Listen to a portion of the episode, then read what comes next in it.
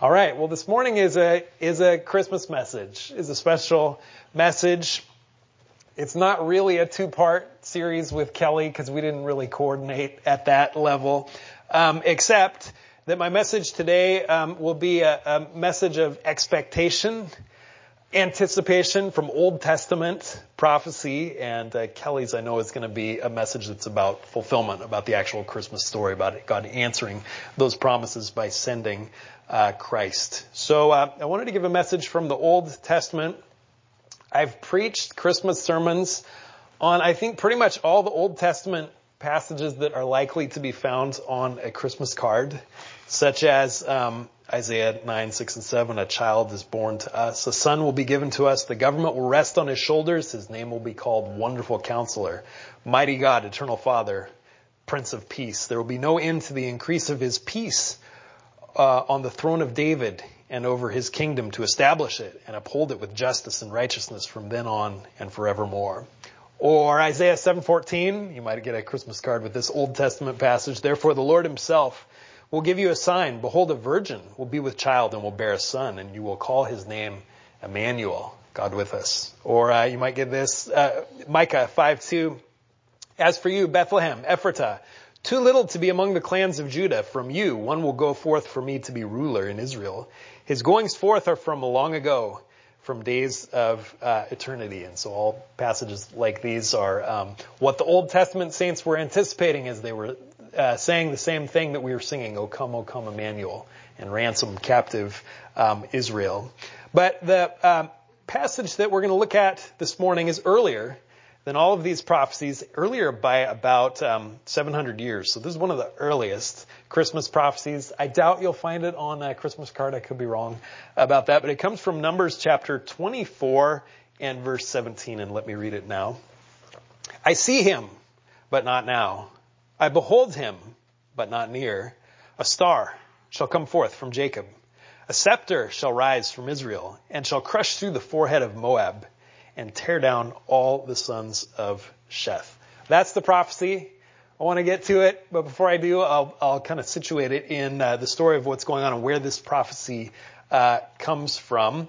Um, this, uh, these chapters, Numbers 22, 23, and 24, tell the story about the children of Israel in the 40th and final year of their wilderness wanderings. And so it's Moses' final year um, as well. And at this point, they had reached their last campsite before entering the promised land. And so they were at the plains of Moab, opposite to Jericho, right on the other side of uh, the Jordan River. And the king of Moab, his name was Balak, was afraid at their presence. Um, they were camping on his territory, at least on the edge of it, although they were just passing through. It was not the promised land. They were about to enter into the promised land. And so Balak, out of fear, decided to hire Balaam, a famous seer, to come and curse Israel. So we got Balak, he's the king of Moab, and he's hiring Balaam, and he's uh, supposedly a seer, and uh, he's hiring him to curse Israel. So um, it says, Numbers 22 and verse 4, Moab said to the elders of Midian, Now this horde will lick up all that is around us, as the ox licks up the grass of the field. And Balak, the son of Zippor, was king of Moab at that time.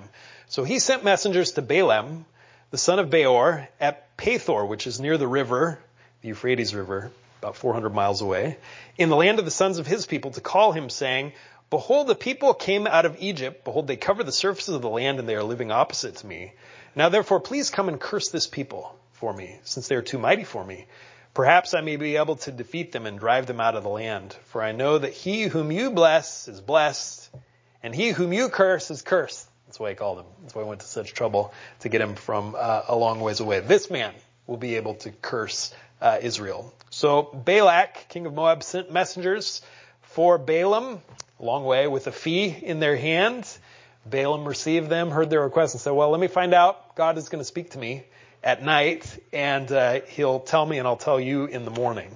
Um, it says, um, chapter 22, verse 12, God said to Balaam, do not go with them. You shall not curse this people, for they are blessed. And so that's what he told them. He told them no, and he sent them away. They went home um, and told uh, Balak that the answer for Balaam was no. So Balak tried a second time. He sent messengers, more distinguished. He went after him uh, with more money this time, and Balaam said the same thing. Well, let me sleep on it, and God is going to tell me at night. God came to Balaam at night, the second time now, and said to him, If the men have come to you to call you, rise up and go with them, but only the word which I speak to you shall you do. So he told him to go, but only speak the word. But it says in the passage after that, God was angry that he was going. Told him the first time what he had wanted him to do. And so as um, Balaam was making his journey, the angel of the Lord took a stand against him as the adversary in the way. And so we have this kind of amazing and memorable scene witnessed by two servants of Balaam so that they're, they're uh, watching him while he's uh, doing this, where the donkey that Balaam is riding on sees the angel of the Lord with a drawn sword in his hand and Balaam doesn't see it. So uh, the donkey went to great lengths to avoid uh, this angel with the sword until he was completely boxed in at a place where uh, he was uh, had walls on either side of him. And so the donkey stopped and laid down under Balaam. Well, Balaam completely lost it, began to beat the donkey, and the Lord opened the mouth of the donkey. You might have wanted to be there for this day to hear what this might have uh, sounded like. Uh, but the donkey said to Balaam, what have I done that you're beating me? And have I ever treated you this way before? And you can see kind of the wheels turning in um, Balaam's head as he's responding to this talking donkey, and he says, no, you've never treated me this way before. It's at this point that the Lord opened Balaam's eyes to see the angel of the Lord with the sword in front of him. First thing the angel of the Lord says, why are you beating this donkey? And then, if the donkey hadn't stopped, I would have killed you and let her live. Um, and then uh, told Balaam uh, to go, but to only speak the word that he uh, uh said to uh, to Balaam. So Balaam goes, meets Balak, and they're going to bring this project about. They're going to go to work. So Balak, the king, takes Balaam up to a mountain where he can see a portion of the people of Israel. The king makes seven altars, sacrifices seven bulls and seven rams, and um, Balaam goes a short distance away to uh, get a message from the Lord. Comes back, it's a blessing for Israel and not a curse. And so Balak says, "What are you doing? I've hired you to uh, curse this people, and you've blessed them." Balaam says, "Well, that's what I've told you all along. I'm only going to be able to say what the Lord says uh, to me. So Balak says, well, let me take you to a different place. You'll see the people from a different uh, perspective and, and maybe you can curse them from there. So they go to a new site, seven more altars, seven more bulls, seven more uh, rams. Uh, Balaam goes away a short distance, comes back. It's a second blessing. It's more specific than uh, the first. Um, Balak is angry. He says, don't say anything all, at all if, if you're going to uh, bless them. Balaam again says, this is what I told you. I'm only going to be able to say what the Lord uh, says to me. So Balak says, well, let me take you to one more place. It's the highest place. You'll actually be able to see the entire people of Israel from this place, um, and perhaps God will see fit to uh, curse them. So uh, at this point, the third time, it says that Balaam looked down, he saw all the people, and it says that at uh, this time he didn't do his um, incantations. He didn't do his normal routine, whatever it was that he did when he was trying to get a message uh, from God. He just waited, and the Spirit of God came upon him, and he gave a third blessing, and he reported it back to the king, more specific than the second. Well, at this point, Balak completely lost his patience. It says he struck his palms together and he says, I hired you to curse this people, and now you've blessed them three times. Get out of my sight. Flee uh, away from me. And uh, Balaam himself says, No, I've got one more message to give. I'm going to give it to you one last time. I'm not done. This one's for free. This one is not uh, a hire. He says, Let me tell you what this people will do to your people in days to come. And he gave one more prophecy his most far reaching, his clearest prophecy of all, and that's our paragraph where we have, and that's our passage, where we have uh, this prophecy about the star, about seeing one far off, uh, seeing a star and seeing a scepter rising out of Israel and what uh, he will do. a star. That's what he that's what he says he uh, sees as he tells um, Balak this final time, and that's basically the end of the story. After that, they just part and go their uh, separate ways. But uh, the star that he speaks of, the star that he sees, a star coming forth from uh, Jacob, is a well-known symbol for a king uh, in his uh, prophecy, but also, of course, has some bearing on the star that signaled the birth of Christ, the Christmas star that the wise men saw and were also uh, uh, following uh, as well to draw them to uh, Christ. Well, I think it is fair. So that's the that's the background to this uh, passage and kind of situates it for you, and it, it's probably familiar to most of you. I think it's fair to say, in our time, we take both blessings and curses less seriously than they did in Bible times. And so if someone blesses us, we say, well, that's a nice thought, uh, but not really more than that. And if someone curses us, we'd say, well, that's a regrettable thing, but it's it's really not uh, more than that. They took both blessings and curses more seriously in Bible times, and that's easy to see. Um, think of Esau when he found out that his father had blessed his older brother with a blessing that was uh, intended for him. When he heard that, he cried out with an exceedingly great and bitter cry and said to his father, Bless me, even me also, my father. And uh, in Hebrews it says uh, about that, although Esau desired to inherit the blessing, he was rejected, for he found no place for repentance, though he sought for the blessing with tears. He really desired that blessing. He didn't just think it was a kind of a nice thought.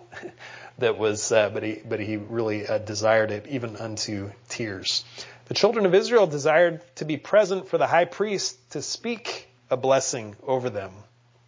According to Numbers 6, speak to Aaron and his sons saying, Thus you shall bless the sons of Israel. You shall say to them, the Lord bless you and keep you.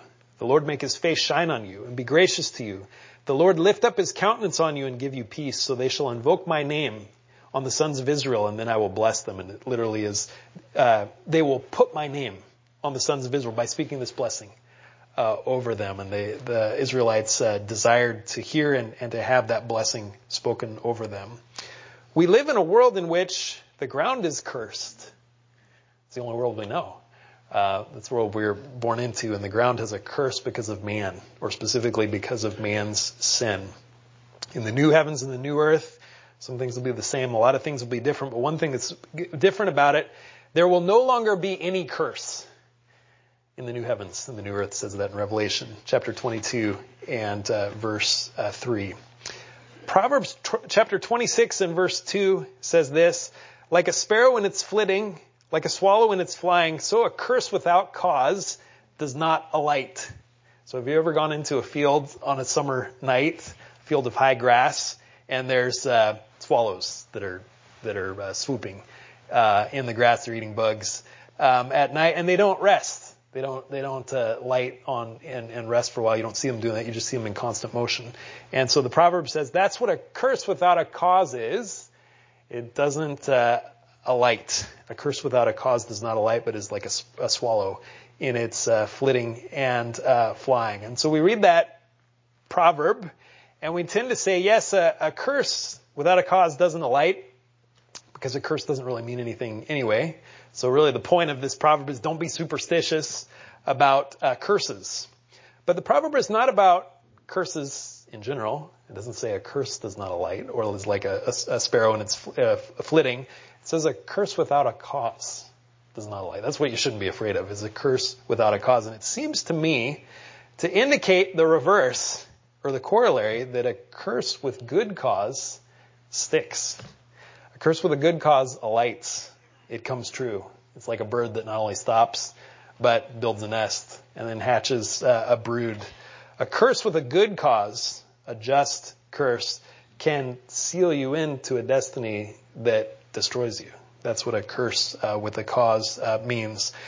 Balak, King Balak, considered Balaam's involvement in this project to curse, since he was a famous seer, to be a good cause for a curse that would alight and would come true for uh, Israel. And so that's what he was hoping for. That's why he went to all of this um, trouble.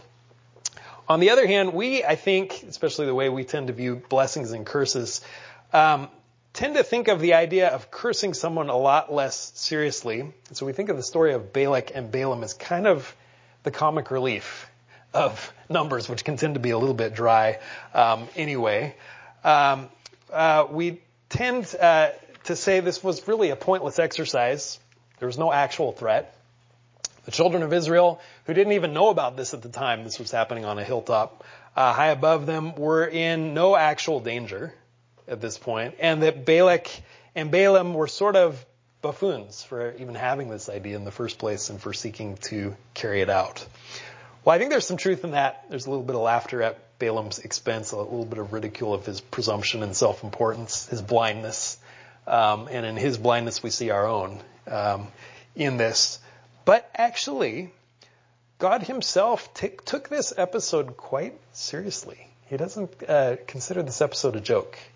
Um, God considers this episode quite seriously. In fact, God considers this a defining moment for expressing his character and for expressing his disposition towards his people. How do I know that? Well, about, I think about 10 more times in scripture, both in the Old Testament and in the New Testament, Balaam is brought up again. This episode is brought up again and again and pointed back to as an important moment in the revelation of God. Um, it's brought up again in the Pentateuch. It's brought up in the books of history in the Old Testament, in the prophets, in the epistles, and in the book of Revelation. So kind of from start to finish in scripture. In fact, think about it this way. I heard this and I was kind of surprised by it. There's more in the Bible about Balaam than there is about Mary. So it's an important, it's an important uh, aspect of Scripture. And let me just read you some of what um, the Bible says about uh, Balaam. So Deuteronomy chapter 23 and uh, verse uh, 4. Because the Moabites hired against you Balaam the son of Beor from Pethor of Mesopotamia to curse you, nevertheless the Lord your God was not willing to listen to Balaam. But the Lord your God turned the curse into a blessing for you because the Lord your God loves you. Hmm. So the story of, of uh, the, the Lord turning uh, Balaam's curse into a blessing is a, is a measure of the Lord's love. It's the kind of thing he does for people that he loves. Um, and so it's not just dismissed as a kind of a stupid thing that people did that doesn't mean a lot. It's it's a measure of uh, the Lord's uh, love for His people. That's the way it's uh, put in uh, Deuteronomy. Or Joshua 24 and verse uh, 9 and 10. Joshua is speaking, but he's quoting the Lord. Um, then Balak, the son of Zippor, king of Moab, arose and fought against Israel, and he sent and summoned Balaam, the son of Beor, to curse you. But I was not willing to listen to Balaam, so he had to bless you, and I delivered you from his hand. So the Lord uh, looks back at this uh, moment as a deliverance, as actually a key deliverance that he, he looks back on and uh, reminds uh, the people of. Or Nehemiah, chapter uh, 13 and verse 2, that says that the Moabites hired Balaam against them to curse them, Israel. However, our God turned the curse into a blessing. It's hundreds of years later. Nehemiah is still remembering about the time that the Lord turned a curse into um, a blessing. Or Micah, chapter 6, verse uh, 5. My people remember now what Balak, king of Moab, counseled, and what Balaam, the son of Beor, answered him, so that you might know the righteous acts of the Lord. Hmm. So you, you might, if you want to know the righteous acts of the Lord, then remember, don't forget what Balak did when he hired uh, uh, Balaam, the son of uh, Beor, and what happened at that moment. And those, that's less than half of what uh, the scripture says in continuing to talk about Balaam and uh, this moment. So God takes this actually very seriously, not because of what Balak thought, because he thought that Balaam was such an important person that this would certainly be uh, a curse that would land, but perhaps because this was a curse with a cause. There was a cause for Israel to be cursed. They deserved it. They had given God plenty of occasion to be deserving of a curse. In fact, um, at this point, God had already considered himself on more than one occasion wiping out the people of Israel. Moses prayed, and the Lord uh, relented. Moses reminded the Lord of his uh, promises to uh, the Lord. And so it seems to be that this is the time when the Lord didn't turn a curse without a cause into a blessing, but turned a curse with a cause. Turned a curse that, that had a reason to be uttered, maybe not the one that Balak uh, thought, but had a good reason to be uttered. And the Lord turned it into a blessing because he loved the people of Israel, because he had set his love uh, upon them. Well, maybe a little more light cast on why this is significant or significant to uh, Balak and uh, Balaam, comes from a kind of astonishing archaeological discovery that was happened in 1967, about 20 miles away from this mountaintop. Um, and I say astonishing because most archaeological discoveries are pretty boring, but this one is not. Um, is a plaster wall that celebrates the story of a famous seer who's involved in the workings of the gods through night visions. And the seer's name is Balaam, the son of Beor, is the same person. Um, and it was found, it supposedly dates to about 500 years after this event. And so I think it kind of co- corroborates outside of the Bible that Balaam was a well-known and celebrated figure in the ancient Near East, um, even long after his death. So think of Balaam not as a comic figure to the people that knew him, uh, but as kind of a larger than life figure and the one that was well known um, at the time and probably feared at the time as well. That might give a little insight as well into the Magi following the star from uh, the east. And Magi was a group of wise men that were counselors to kings, interpreters of dreams, interpreters of signs. They had some continuity when kingdoms rose and fall. So, for example, the Magi that were um, counseling in Babylon also uh, lived on to be counselors in Persia. Daniel, it says in Scripture, was made the chief of the Magi that were counseling in uh, Babylon. This is much later uh, than than this, and so they had uh, the Magi from the east perhaps had some um, familiarity with Daniel. There's also a tradition early in church history that all of the Magi descended from or were successors of Balaam, and so perhaps passed down uh, some of the prophecies of Balaam like this star.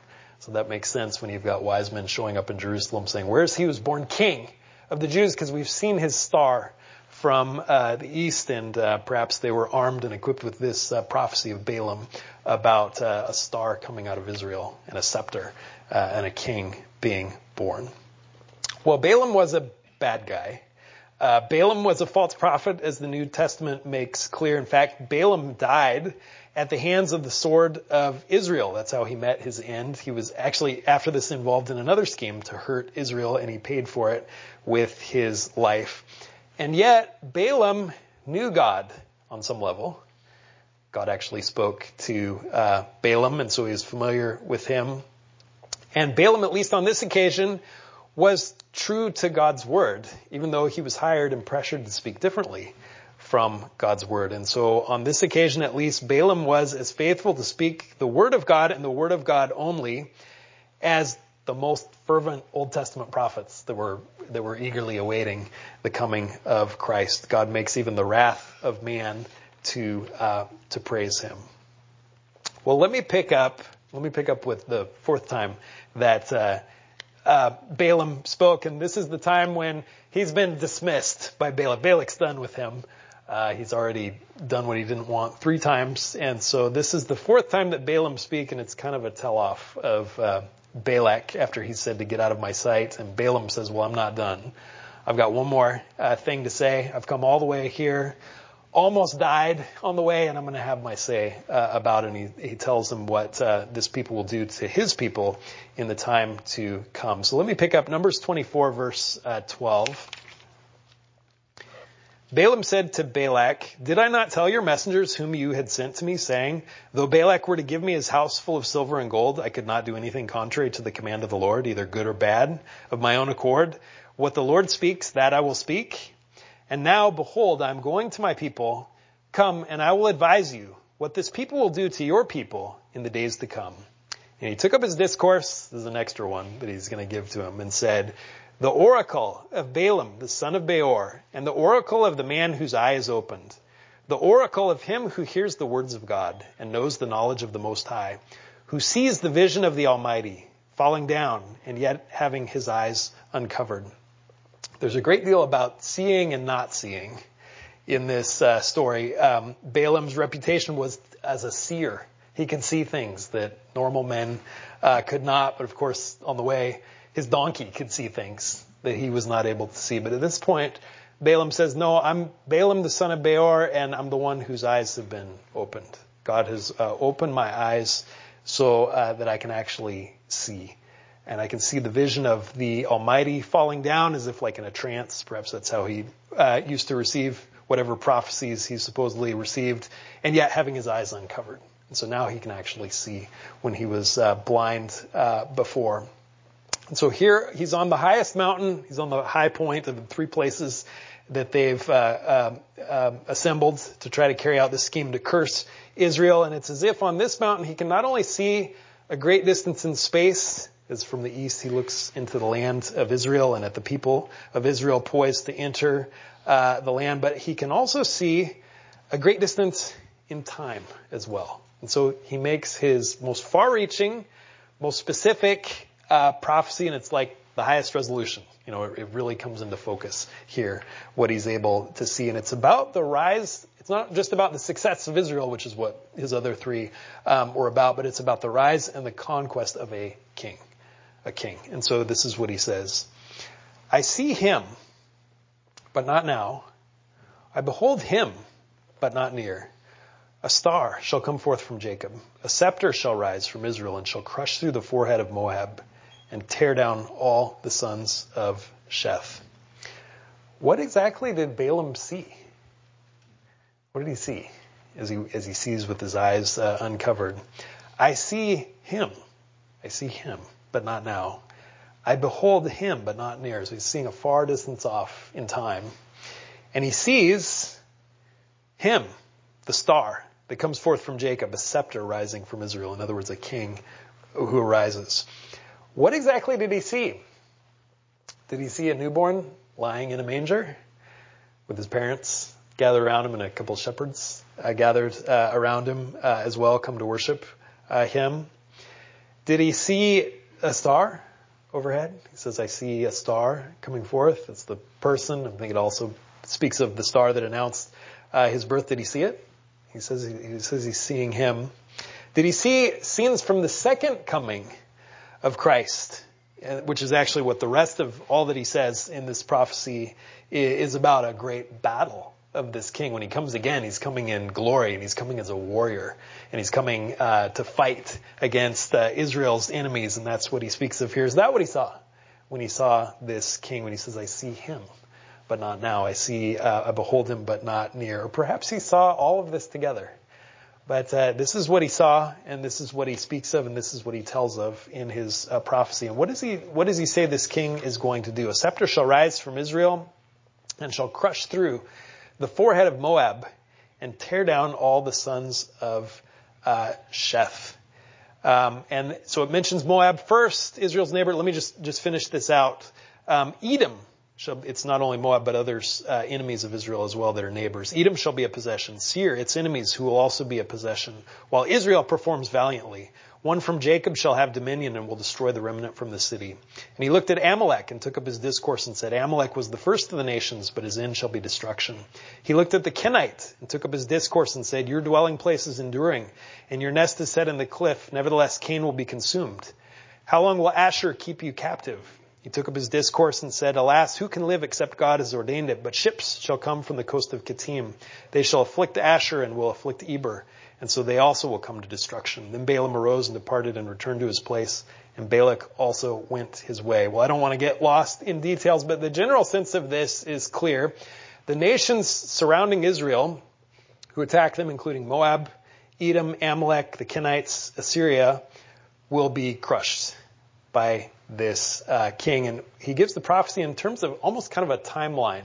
Gives some of the the surrounding nations and then Assyria, and then uh, it finishes with the ships of Kittim, which uh, are also mentioned in Daniel. Daniel doesn't mention Rome, but he mentions these ships of Kittim, which is Cyprus or Crete. It's the way of looking at the Western uh, Europe, basically, and it turns out to be Rome which is the one in power when Christ was born, and he, actually what we're living through now is in some way prophetically a continuation of uh, Rome, and he says it too will come to destruction.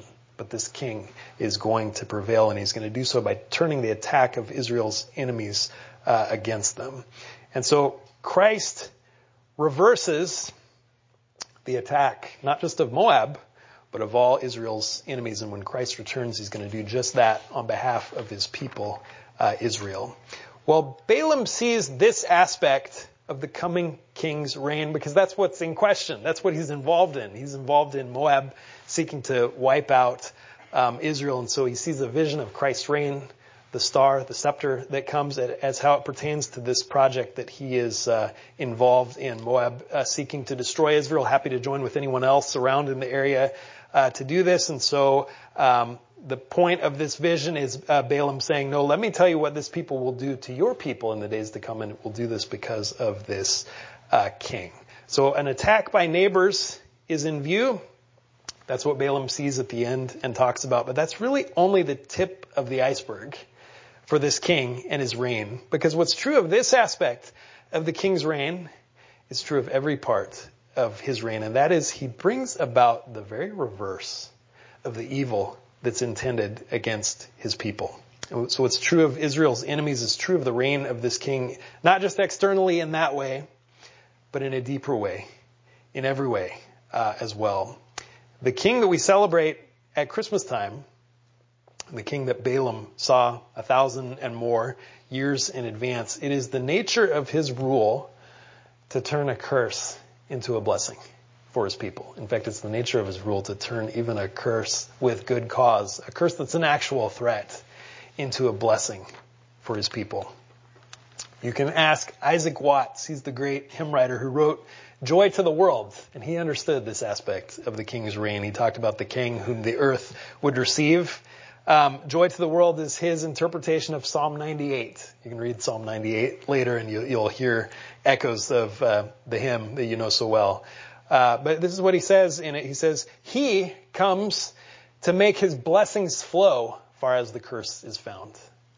It's interesting. He doesn't say, um, He comes to neutralize the curse like a, like a swallow that never alights but just stays in the air. Or he comes to turn back the curse or comes to turn back most of it. No, no, no. He comes to make his blessings flow abundantly far as the curse is found he leaves uh, nothing out. So that it says in uh, the words of that psalm, let the sea roar and all it contains, the world and those who dwell in it. Let the rivers clap their hands, let the mountains sing together for joy because of the coming of this king. Christ doesn't just neutralize curses, he turns them into their opposite. And that's what the reign of this king means that we celebrate at Christmas time. And that's what this prophecy is about. So the child that we celebrate at Christmas time turns a curse into a blessing. In fact, turns a curse with a cause that seems to be destined to a light and to come true into a blessing instead of blessing that flows. He turned blindness into sight. He turned lameness not just into walking but into leaping.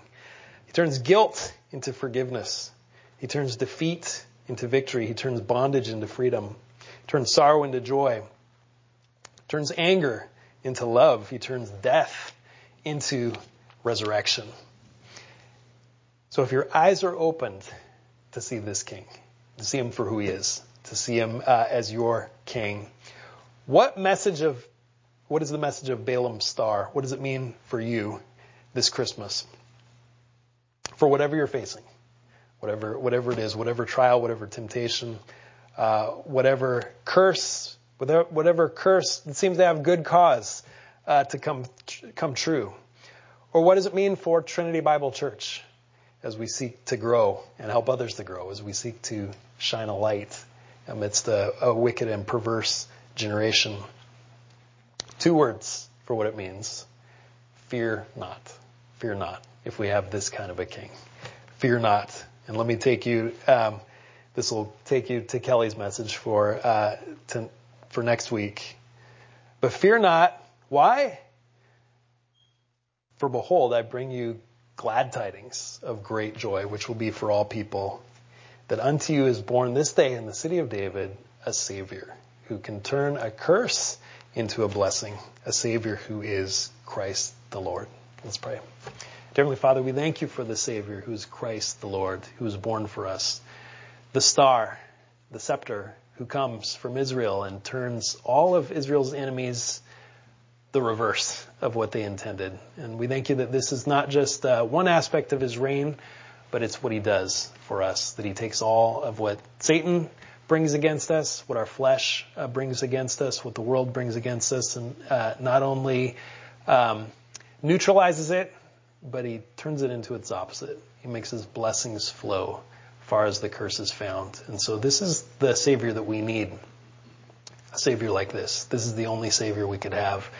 And yet, uh, we pray that you would cause us to rejoice in him for who he is and for what he has done. We pray in his name. Amen.